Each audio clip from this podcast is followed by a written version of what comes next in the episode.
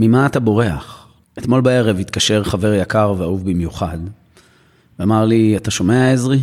עניתי לו, אני מקשיב. כל לילה בערב אני מעשן שחטות. אני לא יכול בלי זה. אני מת להפסיק, זה גומר אותי. אני מוצא שאני רב עם בת הזוג שלי. אני בלופים של מחשבות, נוזל על הספה. בבוקר ממש קשה לי לייצב את המצב רוח שלי.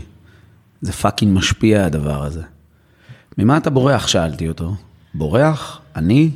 לא, לא, אני לא בורח מכלום. שמע, יקירי, עניתי לו, אני לא נגד סמים, גם לא בעד כל צורות הסמים וכל הסוגים. בשנים האחרונות במחקרים שעושים כבר שנים, וזה לא המלצה לא לך ולא לאף אחד אחר, מגלים שסמים משנה תודעה, מסייעים לאנשים לפתור דילמות של שנים.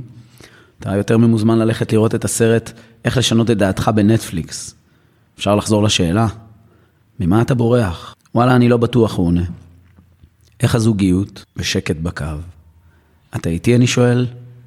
והשקט נמשך בקו. איש אהוב, אתה איתי? בשלב הזה אני שומע את הבכי וליבי איתו. מה קרה, אני שואל.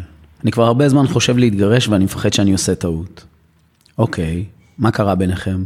הרבה דברים השתנו עם השנים, ילדים, קריירות שונות, משחקי אגו ועוד.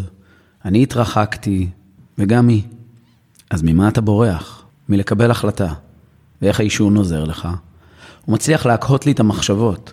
כלומר, ככה אתה לא צריך להתמודד ולהתעמת עם מה שמפריע לך. כלומר, ככה אתה לא צריך להתמודד ולהתעמת עם מה שמפריע לך, או לה, ואז לקבל החלטה לכאן ולכאן. עוד כמה זמן אתה מתכוון לברוח ממך? בוא נניח שהילד שלך בורח מלקבל החלטה מאמתת, וכדי לא להתעמת עם עצמו, הוא בורח עד הודו. מה היית אומר לילד? שלא משנה לאן הוא יברח, המחשבות בתוכו, והוא יצטרך בשלב מסוים להתעמת איתם, לא? כן, כן, אני מבין. שמע, אתה לא הראשון שאני מכיר שבלילה לפני שינה מעשן שחטות. וכמעט כל מי ששאלתי אותו למה, ענה את אותה תשובה. זה מרגיע אותי. אז אני רוצה להגיד לך שיש לי דעה אחרת ביחס לזה. אתה מרשה לי לשתף אותך בדעה השונה שלי? בטח, בטח הוא עונה. רוב האנשים שמעשנים כל לילה צריכים את זה כי הם לא יודעים איך להתמודד עם עצמם ועם המחשבות שלהם. תחשוב, זה כמו כפתור עוף. זה מכבה את ההתמודדות עם העימות הנדרש לכפתור. כלומר, כל פעם שאתה מכבה את הכפתור, אתה לא באמת מעלה את החוסן שלך להתמודד עם החששות והמחשבות שלך. ומה יקרה אם לא תתמודד? מערכת היחסים ביניכם רק תחמיר, ואז אולי, לא בטוח, את מה שאפשר אולי להציל, כבר לא יהיה אפשרי. תגיד, אתה מכיר את השיר של בניה ברבי? שאלתי. איזה הוא שאל? השיר הזה, בסוף אני לבד, וזאת כל האמת. אהבות קצרות ללילה עוד נותנות לי נחמה. פגשתי את עצמי פעם חי ופעם מת. אני מחפש הרבה, אבל עוד לא בטוח מה. בסוף היום זה רק אתה מול עצמך, מסתובב כמו איזה כלב, מבקש חצי חיבוק, ואתה מה זה מתורגל בלתכנן את הבריחה, לפרק את הכאב, ואז גם את הבקבוק. ואולי, אולי אחרי שיגמר, אוכל לבנות חיים ממה שיישאר. ואולי התרגלתי לוותר. כולם פה אבודים, אבל אני טיפה יותר. ואולי, אולי יש לי עוד בשביל מה להתעורר.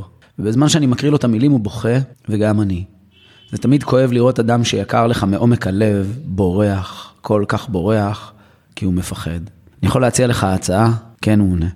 תזרוק את השחטות, תפסיק לעשן, ותתחיל להתמודד עם המחשבות, הפחדים והרגשות, וההחלטות שאתה צריך לקבל ולהתמודד. אתה יודע איך קוראים לזה? להתעמת. ממילא העימות יקרה. ואם הוא לא יקרה עכשיו, זה רק עניין של זמן עד שהגוף שלך יגיב, ואתה תמצא את עצמך פתאום עם בעיות גב, לחץ בחזה, כאבי ראש ועוד. הגוף שלנו יודע לאותת כשאנחנו פוחדים להתעמת. אז אם אתה לא רוצה להגיע עד מחלות, תעצור עכשיו. ובמקום לברוח, תבחר. אני אוהב אותך, אמרתי לו, ושלחתי לו את השיר.